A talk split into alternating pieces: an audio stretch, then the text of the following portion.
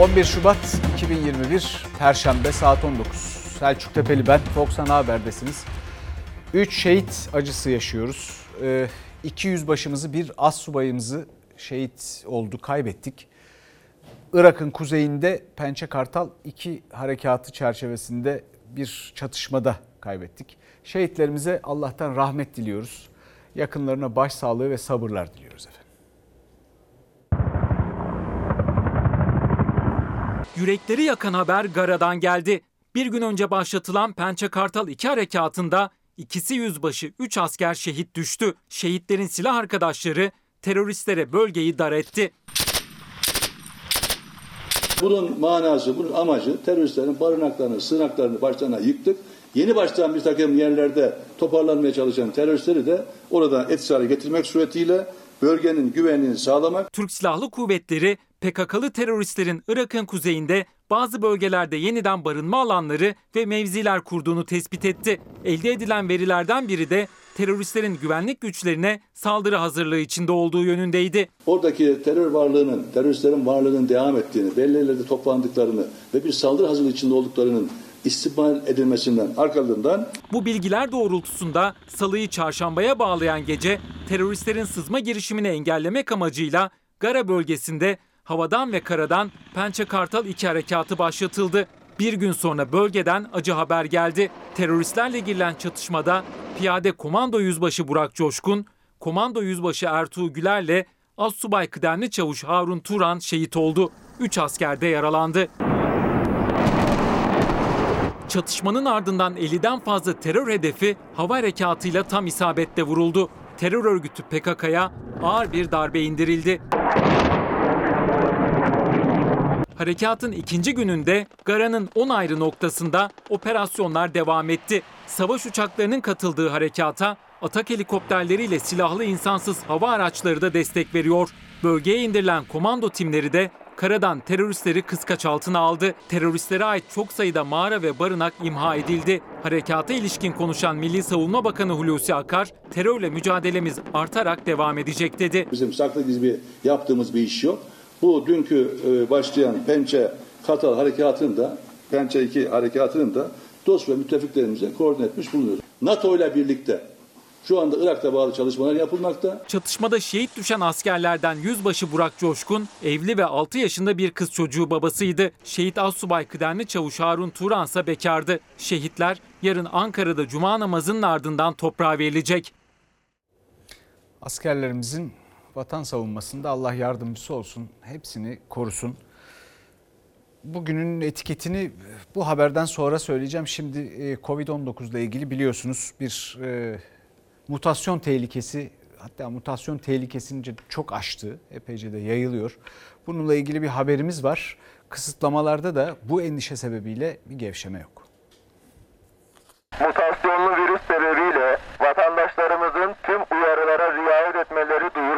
Şu an mutasyonda bulaştırıcılığın daha fazla olduğunu, yani daha önce 10-15 dakikada bir arada bulunmakla geçen virüsün daha kısa süreyle bu bulaştırıcılığın olduğunu biliyoruz. Önümüzdeki haftalarda yeniden bir vakaların yükselmesi, ağır hastaların sayısının artması ve maalesef ölümlerdeki artışla karşılaşabiliriz. Durum bu kadar kritik. Türkiye'de tespit edilen İngiltere, Güney Afrika ve Brezilya varyantları daha da yıkıcı. Bulaşma hızı da arttı, bıraktığı ağır etkide. Ama bilim kurulu sonrası Sağlık Bakanı Fahrettin Koca 10 Şubat itibariyle tespit edilen 392 mutasyonlu vaka için yeni bir tedbir açıklamadı. Virüs mutasyona uğramış olsa da virüs aynı virüs. Tedbirler aynı, korunma yolları da aynı. Bulaştırıcılığın artmasından dolayı aynı tedbirlere daha dikkatli bir şekilde uymalıyız.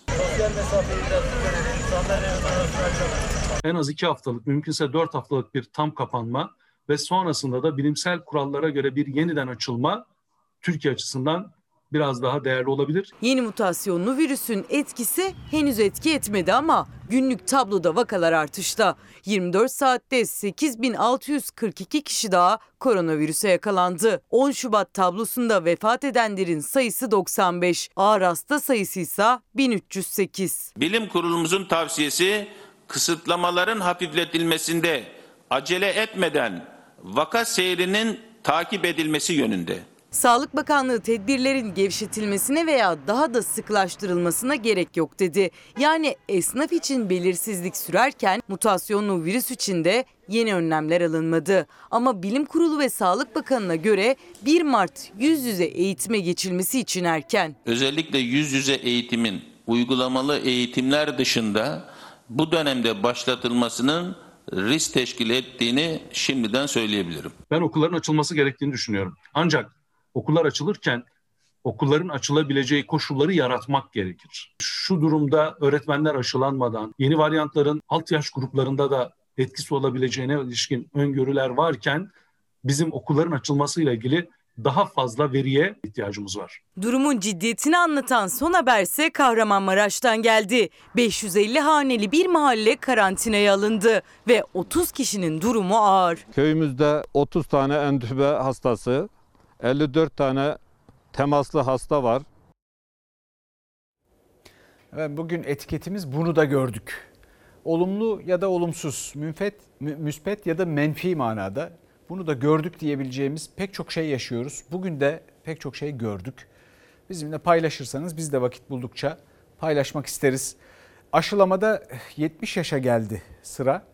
E, Cuma günü de 65 yaş dahil olacak.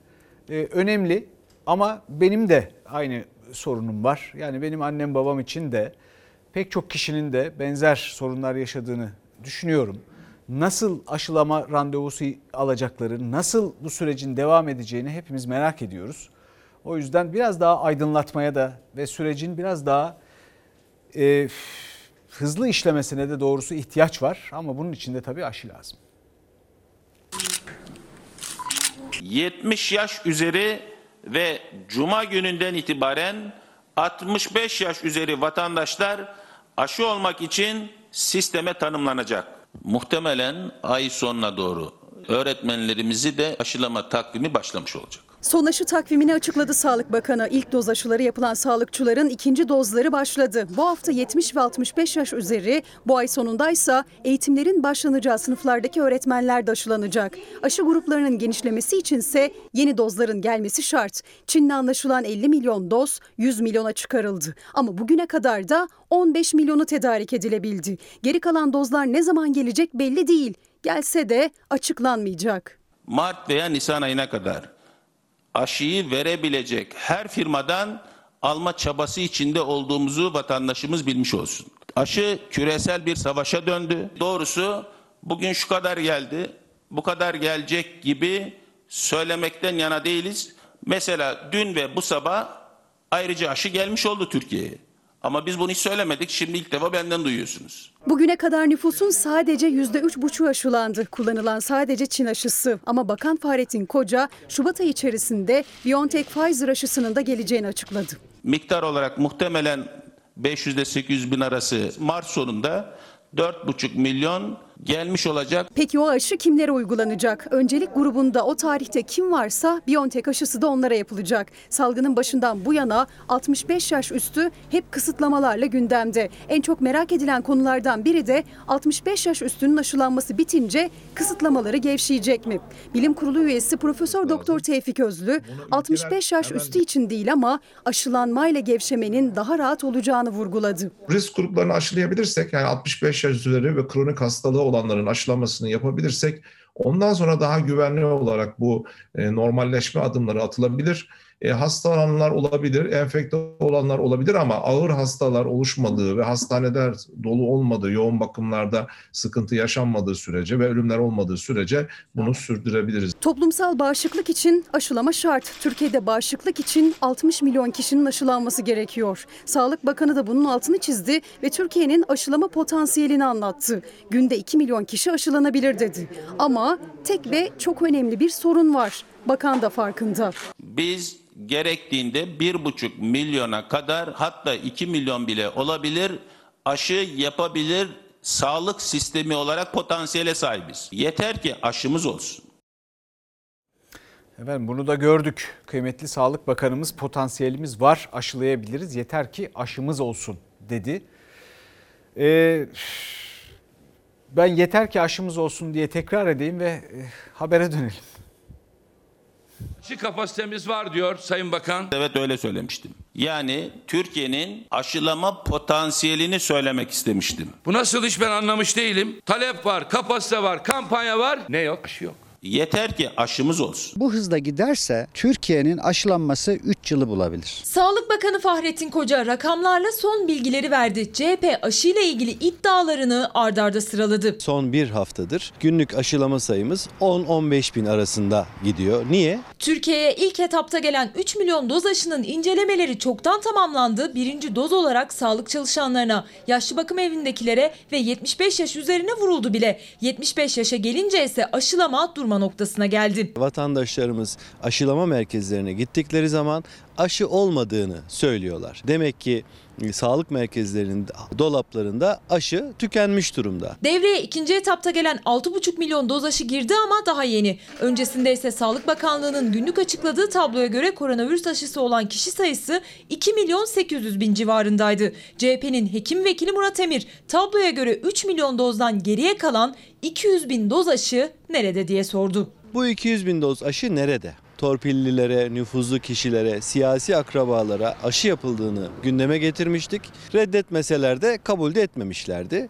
Ee, acaba bu 200 bin doz el altından yapılan aşılar mı? Sağlık Bakanı'na 24 soru önergesi verdim. 25. soru önergesini de verdi Sağlık Bakanı'na CHP'li Mustafa Adıgüzel. Önergenin içeriği ise dikkat çekici. Sinovac aşısının etkinlik oranını siz neden %91 küsur olarak açıkladınız? Türkiye'deki faz 3 çalışmalarının %20 ile 30 arası bir değer çıktığı Sağlık Bakanı'na soruyorum.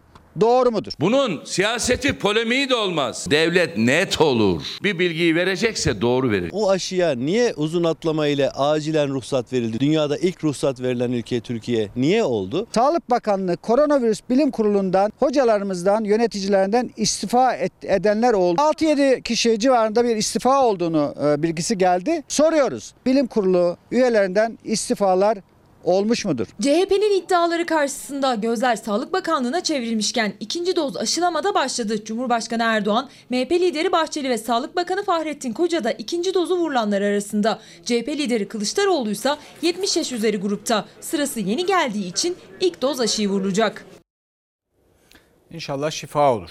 Fakat burada bir mesele var. Sağlık Bakanı diyor ki bu küresel bir savaşa dönüştü aşı. Efendim ben kimim ki? Baştan beri söylüyorum hiç kimse ama aylar öncesinden aşının bir küresel savaşa dönüşeceğini ve aşının bu salgının önüne geçilmesi için şart olduğunu, başka yolu olmadığını burada anlattık. Haber merkezimiz haberleri hazırladı, söyledik, paylaştık, sıkıntıları da size anlatmaya çalıştık, çabaladık. Şimdi geldiğimiz noktada bugünkü iktidarın deyimiyle bir dünya devleti bu küresel savaşa dönüşmüş aşı kapma yarışında geride kalmış ve temennilerle hareket ediyor. Kıymetli Sağlık Bakanımız yeter ki aşımız olsun diyerek potansiyelimizden bahsediyor. İşte mesele, sıkıntı burada. Bizim bu aşıyı bulmamız lazımdı. Şimdiye kadar çoktan bulmamız lazımdı. Bunun neticelerini önümüzdeki aylarda yaşayacağız. Acaba yeterince konuşacak mıyız? Yok. Anlıyoruz ki şeffaflık ayrı bir problem. Çünkü ne diyor kıymetli Sağlık Bakanı? Biz bugün de aşı aldık ama gerek duymadık paylaşma gereği duymadık diyor.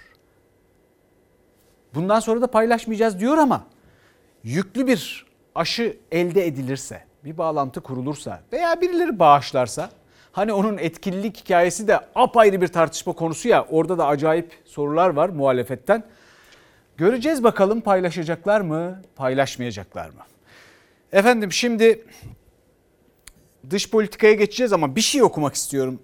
Bence önemli bir mesaj. E, adres Frida. Frida Kahlo Meksikalı ünlü bir ressam. Acayip bir hayat hikayesi fakat önemli değil işte. Yani adresin adı Twitter'da Frida. Diyor ki kıymetli izleyicimiz Selçuk Bey sesimi duyun İstanbul'da çocuk bahçelerindeki plastik oyuncaklar sökülüp yerine ahşapları konulacakmış. Söküldük, sökülenlerden bizim 9 hanelik mezramıza verseler çocukların yüzü gülse. Efendim bizim işte gördüğünüz gibi Türkiye'de nasıl mutluluğu bir miktar paylaşmamız gerektiğini anlatan olağanüstü bir mesajdır. Kendisine teşekkür ediyoruz ve bu adrese ilginizi ben de istirham ediyorum.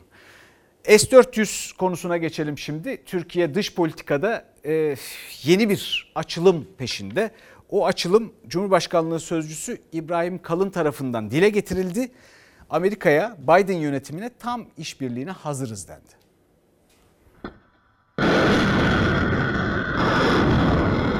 Hulusi Akar Amerika ile S-400 krizini aşmak için Girit modelini önerdi. Cumhurbaşkanlığı Sözcüsü İbrahim Kalın yeni savunma sistemi alma konusunda görüşmelere hazırız dedi. Washington'dan tutumumuzda değişiklik yok açıklaması geldi. Cumhurbaşkanımız Patriot ya da bir başka NATO müttefikinden başka bir savunma sisteminin satın alınması konusunda Türkiye'nin görüşmelere hazır olduğunu belirtti. Bunu yapmaya hazırız. Tam işbirliğine hazırız. Türkiye'yi S-400 sistemini elinde bulundurmamaya çağırdık ve çağırmaya da devam ediyoruz. Türkiye Amerika'dan gelen hadsiz yaptırım tehditlerine prim vermedi. Kararlılığını gösterdi. Rusya'dan S-400 hava savunma sistemi aldı. S-400 ile ilgili somut sorular var. Çalışacak mı? Çalışacak. Şakası yok. Ankara'yı F-35 programından çıkartan Washington, Kaatsa yaptırımlarını hayata geçirdi. Türkiye ise Rusya ile ikinci S-400 alımı için görüşmelere başladı. Bir ürün kutuda tutulmak için alınmaz. Bizim ihtiyacımız var. Amerika'da Biden'ın göreve gelmesi sonrası Ankara krizi aşma yolunda adım attı. Yunanistan'ın elindeki S-300'leri depoda tuttuğu ve sadece tatbikatlarda çalıştırdığı Girit modelini gündeme getirdi. S-400'leri sürekli kullanacağız diye bir şey yok ki. Girit'teki S-300'lerde nasıl bir model kullanılıyorsa biz de bunu müzakereye açacağız. S-400'lerle ilgili politikamız değişmedi. Rus yapımı S-400'ler NATO'nun güvenliği ve teknolojisini tehdit ediyor.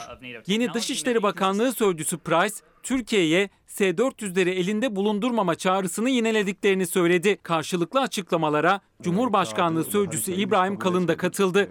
Kalın, Biden yönetimiyle yeni bir sayfa açacağımıza inanıyoruz dedi. Özellikle Suriye'den Irak'a, Libya'dan Kafkasya'ya ve Körfez ülkelerine kadar bugünkü meydan okumaları göz önüne aldığınızda Biden ekibinin Türkiye'nin stratejik önemini ve değerini ilişkinin merkezine koyacaklarına inanıyorum. Yeni Amerikan yönetimindense iki ülke arasında krizlerin süreceğinin işareti geldi. Dışişleri Bakanlığı, iş insanı Osman Kavala'nın derhal serbest bırakılması çağrısı yaptı. Türkiye bir hukuk devletidir. Hiçbir devlet veya hiç kimse Türk mahkemelerine yargı süreçleri hakkında emir veremez. Washington'ın çağrısı 54 senatörün Başkan Biden'dan insan hakları konusunda Türkiye'ye baskı yapılmasını istemesinden sonra geldi. Türkiye'de hukuk ve demokrasi alanında bir daralma var. Ama Amerika sen işine bak. Gölge etme başka ihsan istemiyoruz. Amerika'nın Türkiye'ye verecek hukuk ve demokrasi dersi de yoktur. Evet ne oldu? 2,5 milyar dolarlık S-400. 2,5 milyar dolar verdik. Biz vergilerimizle verdik. O günlerde de bunu dile getirmeye çalıştık. Şimdi sonucu görüyoruz. Bir şekilde yeni bir model arıyoruz. Bu model arayışı bile bütün o dönemdeki demeçlerin, hükümet kanadından gelen demeçlerin ne kadar yanlış olduğunu bir yandan gösteriyor. E öte yandan bakalım. Şimdi almışız bu silahı. İhtiyacımız var denmiş. Amerikalılar ne diyorlar? Amerikalılar diyorlar ki bizim kong işte temsilciler meclisi efendim senato böyle böyle kararlar verdi. Hasılı kongremiz var. Dolayısıyla bizim pozisyonumuz değişmez. İşte bunun devamını bir sonraki haberde anayasa tartışmalarında söyleyeceğim. İşte meclis bu yüzden önemli. Şimdi geçelim yeni anayasa tartışmasına.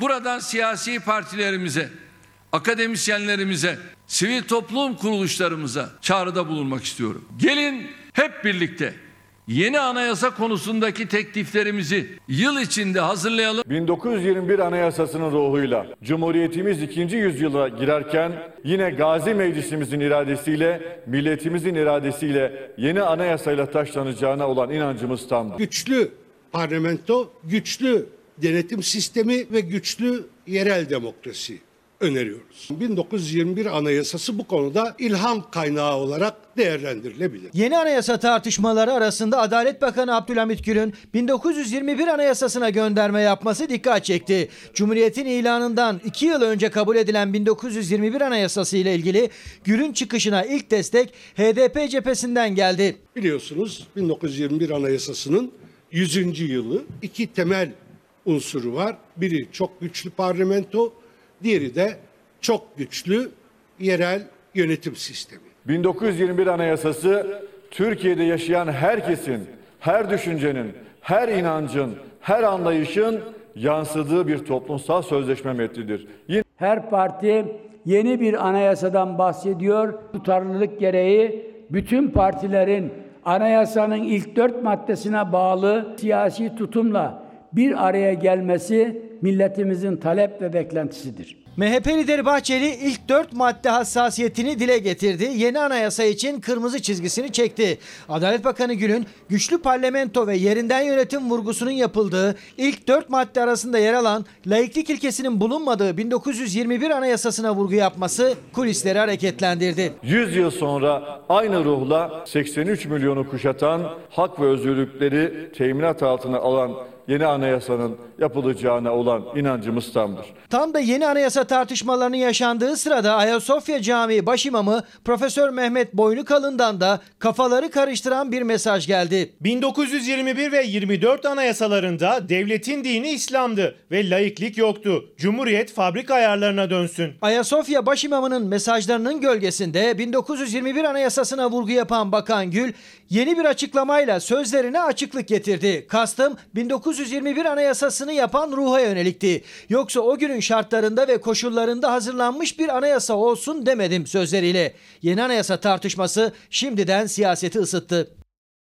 Yani bunu da gördük. Bu beyefendi laiklik kalksın diyor. Öyle anlıyoruz. Laiklik ortadan kaldırılırsa bu ülkenin mahvu olur. Bundan da hiç kuşkunuz olmasın. Bakalım tartışmalar nereye gidecek? Fakat yeni anayasa ile ilgili söylenmesi gereken bir başka şey var. Ne dedik? Bu S-400 meselesinde şimdi demişiz ki tam işbirliğine hazırız. Onun üstüne bir şey daha eklemişiz. Efendim NATO üyelerinden ya da Amerika'dan Patriot veya başka bir savunma sistemi almaya da hazırız. Biz bir evvelsi gün demiştik ki Türk dış politikası çok pahalı.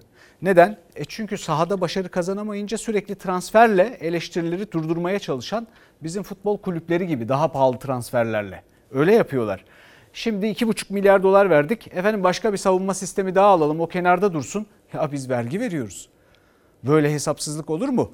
İşte burada devreye girmesi gereken bu yeni sistemde Cumhurbaşkanlığı yönetim sisteminde kolu kanadı budanan Türkiye Büyük Millet Meclisi'nin daha etkili yetkileriyle ülkeyi bir şekilde bütün bu yanlışlara sapmaktan koruyacak bir statüye tekrar kavuşturulmasıdır. Çünkü Amerikalılar sana diyor ki biz karar verdik.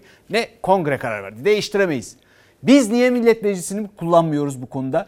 Onların kongresi varsa bizim de Türkiye Büyük Millet Meclisimiz var. Ve şimdi gelelim Türkiye Büyük Millet Meclisi'nin bir görevi daha var.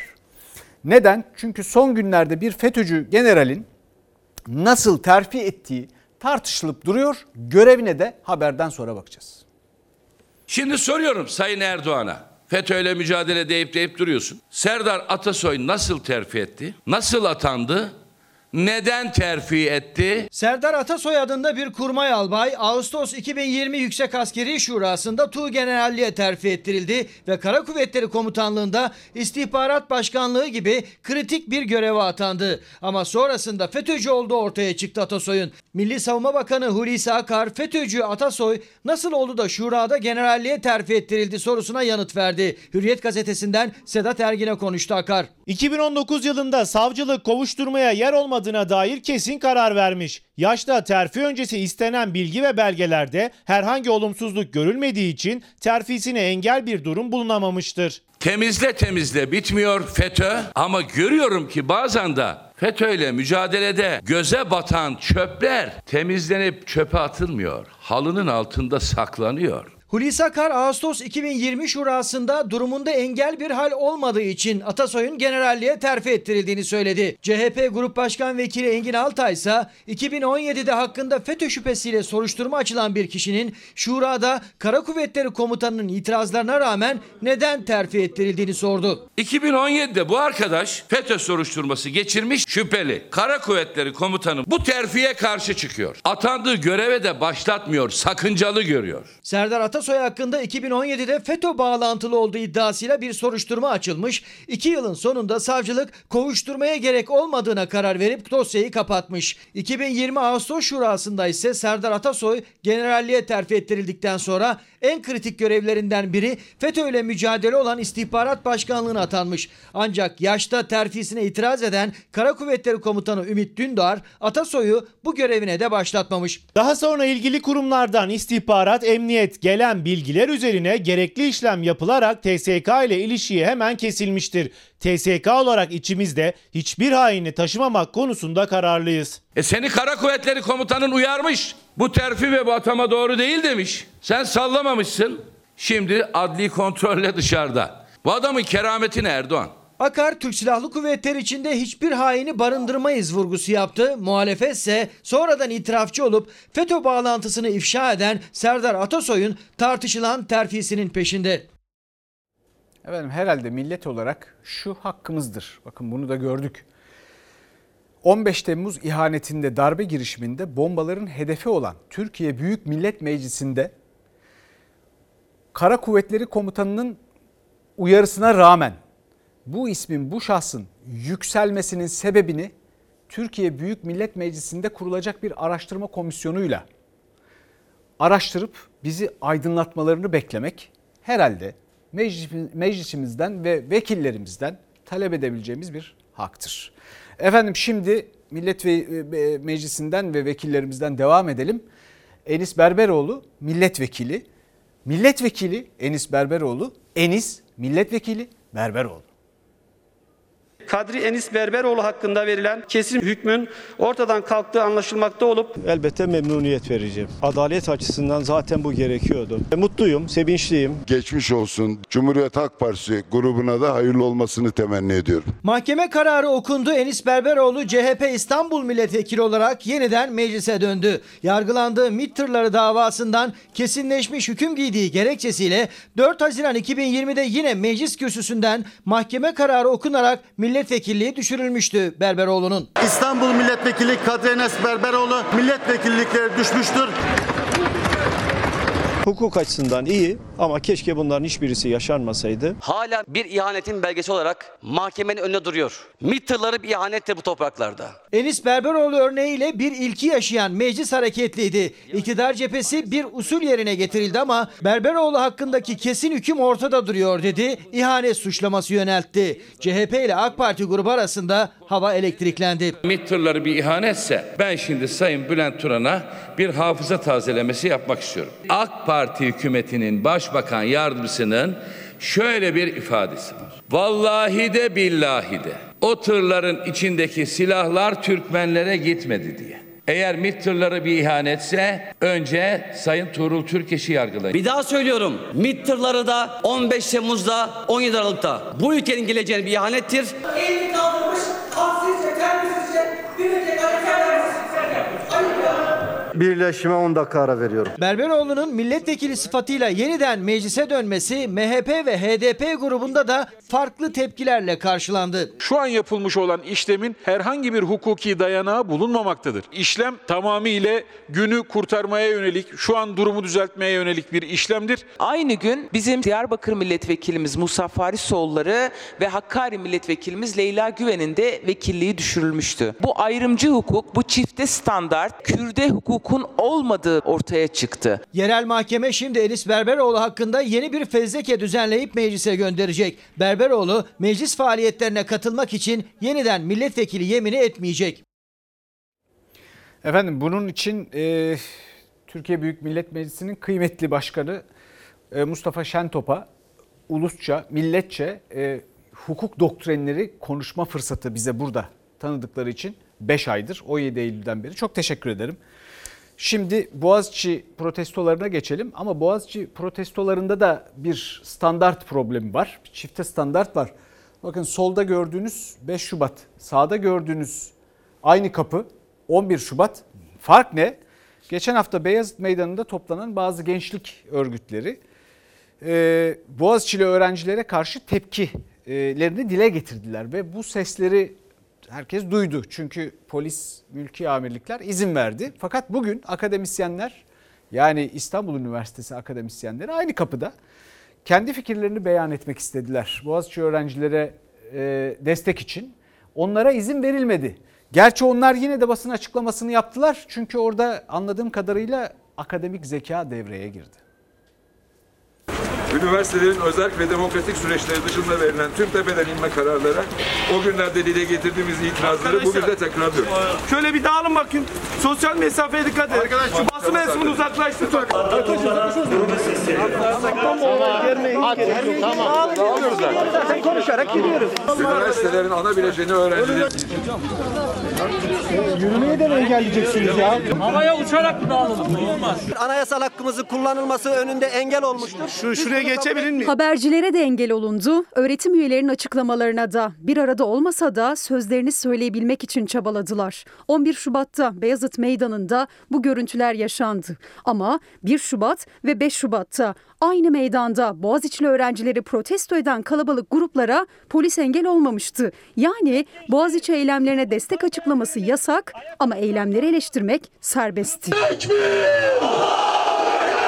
Akademik özgürlük ve üniversite özelliği için anayasal haklarını kullanan herkesi destekliyoruz. 1 Şubat'ta Anadolu Gençlik Derneği Boğaziçi Üniversitesi'ndeki rektör protestolarına karşı Beyazıt'ta kalabalık bir basın açıklaması yaptı. Fatih Kaymakamlığı'nın ve emniyetin bugün için gerekçe gösterdiği sosyal mesafe orada da yoktu. İslam etmez Ama sadece bir hafta sonra sayıları sınırlı olan İstanbul Üniversitesi öğretim üyelerine izin verilmedi. Onlar Boğaziçi Üniversitesi'ne rektör olarak Melih Bulun'un atanmasına tepki gösterecek, eylemlere destek vereceklerdi. Aslında açıklamadan yarım saat önce yasak var mı diye sorulmuştu kaymakamlığa. Ancak tam açıklama yapacaklarken yasak kararı alındı ve polis megafonundan müdahale uyarısı geldi. Toplanmanız kaymakamın tarafından yasaklanmıştır. Lütfen dağılın. Dağılmazsanız dağıtılacaktır. Bu tür kışkırtıcı girişimlerden hızla vazgeçilmesini talep ediyoruz. O günlerde dile getirdiğimiz itirazları bugün de tekrarlıyoruz. Arkadaşlar dağılın. Dağılıyoruz. Konuşarak Yürürken konuşmak da yasaktı. Engellemelere rağmen destek metnini okuyarak yürüdü öğretim üyeleri. Geç, geç buraya, gel buraya. Gel buraya, Demokratik gel buraya. ilkeler. Gel. Yürümeyi de mi engelleyeceksiniz ya? Havaya uçarak mı dağılalım? Olmaz. Söyleyeceğimiz sadece üniversiteye karşı antidemokratik girişimlere karşı çıktığımızı. Ama bunu söylememize izin verilmiyor. Çağlayan'daki İstanbul Adliyesi'nde de polisin Boğaziçi müdahalesi vardı. Gözaltılarla ilgili basın açıklaması yapmak isteyen gruba beklemek yasak denildi. Gözaltına alınan öğrenciler için bir araya gelenler de gözaltına alındı. 9 kişi emniyete götürüldü. Efendim bu uygulama, bu çifte standart, bu engel anayasaya muhalefet, anayasaya aykırı. Şimdi ekonomiye geçeceğiz. Ekonomide herkes sıkıntıları her gün, her an yaşayarak zaten görüyor, biliyor. Muhalefet de bir yandan ülkenin dört bir yanında yollara düşüyor ve bu sıkıntıları dinlemek için uğraşıyor. İktidar biz size hibe desteği verdik diyor. Evet verdiler bin lira. Ama benim sadece vergi yapılandırmamın taksidi 1500 lira. Gerçekten öldük. Hani yandık bittik demiyoruz öldük. Geldim şoför esnafı. Pandemide tamamen bitti. Her şey bitti. İnsanlar aç. İnsanlar evine ekmek götüremiyor. Siyasetin gündemi ekonomi, vatandaşın geçim sıkıntısı. CHP lideri Kılıçdaroğlu Bolu'da, İyi Parti lideri Meral Akşener de Düzce'deydi. İki isim de dükkan dükkan gezdi, esnafın nabzını tuttu. alışverişi yaptı? Ben alışveriş yapamayan, ben mağdur oldum. Ben bir ayda hastanede Üç oğlum var, üçü de boş. Biz isteriz ki eğer anne baba çocuğu yetiştirdi, işi olsun, gücü olsun, eli ekmek tutsun. Şahsen AK Parti'deyim. 20 senedir servis çekeyim. 2014'te 180 bin liraya aldığım ihale bugün aynen yere servis çekeyim 115 lira. Aşağı düştü. Mazot 2014'te 2700 küsür liraydı. Bugün 6,5 lira. Bir senedir de yatıyor geride. Ne yapacağız biz? Günden güne zorlaşan hayat şartları, geçim sıkıntısı, siftahsız kapanan dükkanlar, kabaran faturalar, artan işsizlik. Nereye uğrasalar, kime dokunsalar benzer sözler işittiler. Çiftçi de, servis şoförü de, dükkan sahibi de dertli. Tarım ilacını 2018 yılında 22 liraya alıyordum. Şimdi 110 lira. Artık bittik, tükendik ve köyde durumu da en iyi olanlardan biri de bendim. Ama ben bu duruma düştüğüm halde alt taban artık aradan çıktı. Tarım bitti, hayvancılık bitti. Niye zam geliyor? Zam üstüne zam. Her şeye zam. Çiftçi ekmiyor. Artık tarımı bıraktık tamamen. Yani 2002 yılından beri 4 tane traktör sattım, 4 tane arsa sattım. Tarım kredi kooperatiflerinden de artık bıktım. Bu hükümet gelesiye de banka kapısı vallahi bilmiyorum. Hiç bankaya uğramıyordum. 8 aydır esnaf aç 30-35 lirayla e, esnaf dükkanını kapatıyor ve durumumuz çok kötü. Sen şimdi uzaya ne adamı gönderiyorsun? Uzaya ne ismi arıyorsun?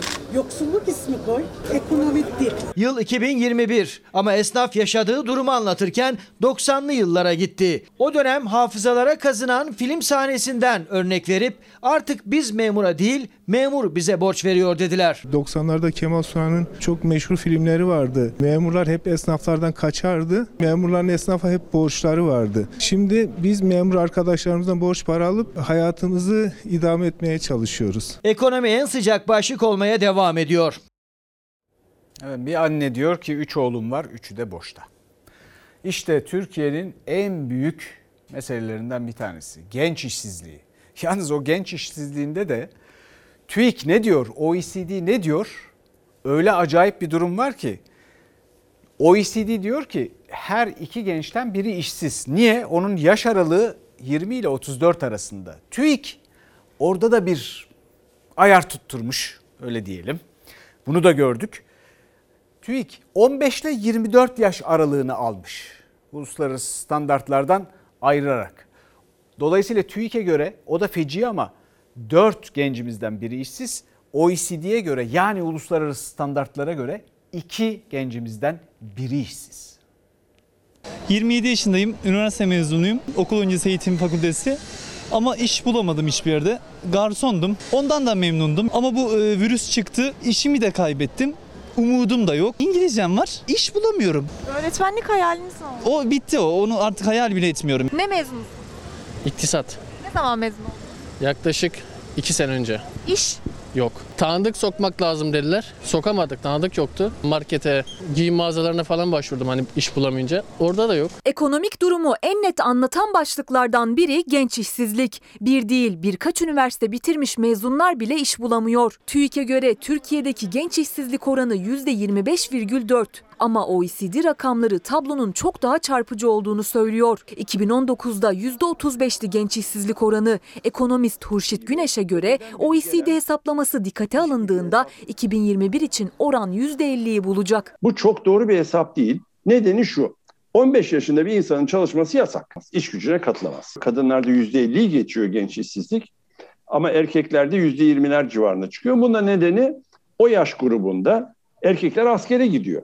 Askere gittikleri için işsiz görünmüyorlar. Ben bugün onun %50'lere yaklaştığını düşünüyorum. TÜİK ve OECD verileri arasındaki farkın en büyük nedeni yaş aralığı. OECD genç işsizliği hesaplarken 20 ile 34 yaş arasındaki kişileri baz alıyor. TÜİK ise 15 ile 24 yaş arasındaki kişileri genç olarak kabul ediyor. Yani 25 yaşındaysa ve işsizse o genç işsiz sayılmıyor. Sürecin bu kadar zor geçeceğini hiç düşünmemiştim açıkçası. Stajda olsa bulurum diye düşünmüştüm ama hiç öyle olmadı yani. Bir stajyer olarak bile maalesef başlatmıyorlar. Gerçek rakamları açıklamıyorlar bile yani. Şu anda o işsizlerden biri de benim. Adalet mezunuyum. 2016'da mezun oldum. Bir yandan sınavlara tekrar hazırlandım. KPSS'ye hazırlandım ama maalesef iş imkanı bulamadık. İkinci üniversiteye başladım tekrardan. İş imkanı istiyoruz. Gerçekten iyi bir gelecek istiyoruz ama maalesef yok. Çok bunaldık, çok daraldık. İşsizlikle boğuşuyoruz. 3-5 bir şeyler kazanayım falan diye broşür dağıtıyorum ben. Harçlığımı çıkarmak için yapıyorum bu işi. Eğitim, sağlık, mühendislik ve daha birçok alanda onlarca iş kolunda atama bekleyen on binlerce genç var. Atanamayanların listesi uzayıp gidiyor. Onlar da bu genç işsizlik sorununun bir parçası. Biz Türkiye'de gerçek işsizliğin neredeyse yarısını görebiliyoruz. Bizim genç işsizliği hesaplarken ne işte ne eğitimde olmayan orana bakmamız gerekiyor. Ne kadar okusam da artık bir şey fark etmeyeceğini düşünüyorsunuz hani artık. Sedakatle bilmem neyle geliyor birileri bir yerlere. Ama biz gerçekten çalışıp didinerek hakkımızla alnımızın teriyle e, uğraşsak da didinsek de bir yerlere gelemiyoruz. Bunu da gördük. Türkiye'de devlet ilk kez ayçiçek yağı ithal edecek. Fiyatları nasıl buluyorsun? Uçmuş uzaya doğru gitmiş hepsi. Öyle. Aynen öyle. Bir ikincisi zaten alınmamış bir ayçiçek yağı kalmıştı. Her şey samana kadar geldi. Ayçiçek yağı da gelirse bitti. Tamam. Evet. Toprak Mahsulleri Ofisi tarihinde ilk kez e, ayçiçek yağı ithal edecek. Bu da oldu. Tarihinde ilk kez devlet ayçiçek yağı ithal ediyor. Zaten ayçiçek ithalatında ilk sıradaydı Türkiye. Şimdi özel sektörden sonra artık devlet eliyle yağ da ithal edecek. TMO 25 bin tonluk ihale açısı. Uzmanlara göre fiyatların yükselmesinin ana sebebi ithalattı zaten. Şimdi ayçiçek yağında orta vadede yeni zamlarda kaçınılmaz oldu. E bizdeki ayçiçek yağları ne oluyor? Ana gıdamız o bizim yemeklerde kullandığımız bir ürün ve çok fazla. İthalat geçici çözüm olarak fiyatları bir miktar düşürüyor ama orta ve uzun vadede fiyatların daha da yükselmesine neden oluyor. Çünkü yapılan her ithalat mutlaka üretime zarar veriyor. İthalat yapacaklar da ucuzlayacak mı yani? Yine aynı. Ucuzlamayacak, aksine daha da artacak ama şimdilik sadece frene basıldı ithalat yoluyla. Çünkü ayçiçek yağı fiyatları önlenemez bir yükselişe geçti yaz aylarında. Türk rakamlarına göre 2020'ye 11 liradan başlayan ayçiçek yağının kilosu yıl sonunda 16 lirayı gördü. %45 zamlandı. 2021'de ise 21 liraya kadar çıktı. Çözüm yine ithalatta arandı. Ama bu çözüm değil. Bu temelde tarım politikasındaki yanlışlığı gösteriyor. Hamzadere Barajı var. Ya %80 oranında tamamlandı. Oradaki biriken su yani barajda suyu tutuyoruz. Neden suyu oraya aktarmıyoruz? Yani bu işte tarım politikasındaki yanlışlık. Yani Türkiye tarımda kendi üretimi yerine ithalatı tercih ettiği için bunu yönetenlerin e, ciddi hatası veya yani bunu görmemek mümkün değil. 25 bin ton e, yağ aşağı yukarı Türkiye'nin ödeyeceği fatura e, yani nereden bakarsanız 230-240 milyon lira. Bunu 130 milyon lirayla halledebiliyoruz. Bunun iki katı, üç katı daha fazla gelir elde edebiliyoruz. Ayçiçeğinin yetişmesi için Türkiye'de tüm koşullar var ama ithalatta dünya lideri. Tarım yazarı Alekber Yıldırım'a göre sadece Edirne'deki Hamzadere Barajı'ndaki suyun tarım alanlarına aktarılmasıyla bile ithalat yapmamıza gerek kalmayacak. Üstelik bunun için harcanması gereken para ithalat için harcanan kaynaktan daha az. Şu ithalata verdiğimiz parayı baraja versek Türkiye kendi ihtiyacını çok rahatlıkla üretebilecek duruma geliyor zaten. Yani bunu öngörmemek hani ben iyi niyet göremiyorum açıkçası. Efendim bugün Fox Haber iki ödül aldı. Ben ve İsmail Küçükkaya e, Fox Haber Merkezi ve kıymetli muhabir arkadaşlarımız adına bu ödülü kabul ettik. Çok teşekkür ederiz fakat benim bir teşekkürüm daha var. O da küçük Senan hanımefendiye. E, kendileri kıymetli Didem Demirkent hanımefendinin torunları olurlar efendim. E, ve beni en güzel tebrik eden oydu. Çok teşekkür ediyorum Senan hanımefendiye. E, bu ödül kıymetli e, Demirkent Eğitim ve Araştırma Vakfı tarafından verildi ve ödülün üzerinde şöyle yazıyor. Özgürlüğün alın teri ve ilmin imzası. Teşekkürler. Ödül alan İsmail Küçükkayalı Çalar Saat'te ödül alan Fox Ana Haber'le Selçuk Tepeli oldu. Selçuk Tepeli ile Fox Ana Haber ve İsmail Küçükkaya ile Çalar Saat başarı ödüllerine yenilerini ekledi. Demirkent Vakfı'nın iki ödülü Fox Haber'e geldi. Duayen gazeteci Nezih Demirkent ve eşi Profesör Doktor Işın Demirkent'in anısını yaşatmak amacıyla geçen yıl Demirkent Eğitim ve Araştırma Vakfı kuruldu. Vakıf, eğitim yararına hazırladığı ekonomi sözlüğünün geliriyle üniversitede iletişim ve tarih bölümlerinde okuyan maddi yönden dezavantajlı kız öğrenciler için burs sağlıyor. Bu bayrağı sonsuza taşıyacak idealist kız öğrencilerle En iyi güncel program kategorisinde ödülü özellikle yerel haberlere de yer verdiği bülteniyle Çalar Saat Enkırmani İsmail Küçükkaya aldı. Fox'taki 8. yılında ödüllerine bir yenisini daha ekledi. Ben bu çok önem verdiğim ödülü de Türkiye'nin içinde bulunduğu zorlu koşullarda gazetecilik yapan, Fox'u 8 yıldır zirveye taşıyan muhabir arkadaşlarım, editör arkadaşlarım, bütün Fox ve Çalarsat ailesi adına kabul etmek istiyorum. Çünkü onlar her akşam ve her sabah izlediğiniz gibi tarladalar, bahçedeler, atölyedeler, fabrikadalar. Yani sahada gazetecilik yapıyorlar.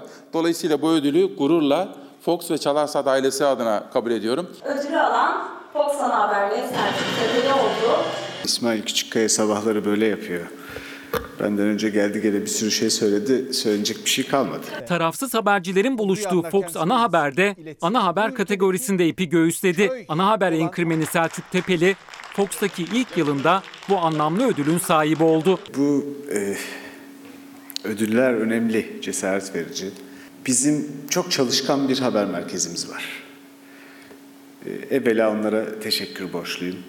E, bir de tabii bu kıymetli vakfın, Demirkent Eğitim ve Araştırma Vakfı'nın bütün faaliyetlerinin ve bütün bunların arasında vakfın kurucuları, kıymetli yetkililerinin bizimle alakadar olması, ilgi duyması ve bu şekilde e, bizi ödüllendirmesi ayrıca memnuniyet verici. Şimdi reklam efendim. Önümüzdeki günlerde bunu da gördük diyebileceğimiz karkış görüntülerine hazırlandık artık. Yaklaşık 15-20 gün kadar önce Amerika'dan karkış görüntüleriyle ilgili bir haberimiz vardı. Onun ardından hatırlarsınız Şubat'ın ortalarına doğru biz de benzer görüntüleri konuşmaya başlayabiliriz demiştik. Allah sokakta olanlara, hayvanlara, can dostlarımıza, içi bizden daha çok ısınması gereken herkese yardım etsin. Bir yandan da yani kış, kışlığını yapacak elbet. Ama dediğim gibi Allah kolaylık versin. Önümüzdeki günlerde bunun detaylarını daha fazla konuşacağız. Bizden bu akşamlık bu kadar. Bizden sonra Mucize Doktor var. Yarın görüşmek üzere. Anadolu bir yanda, yiğit yaşar koynunda, aşıklar destan yazar.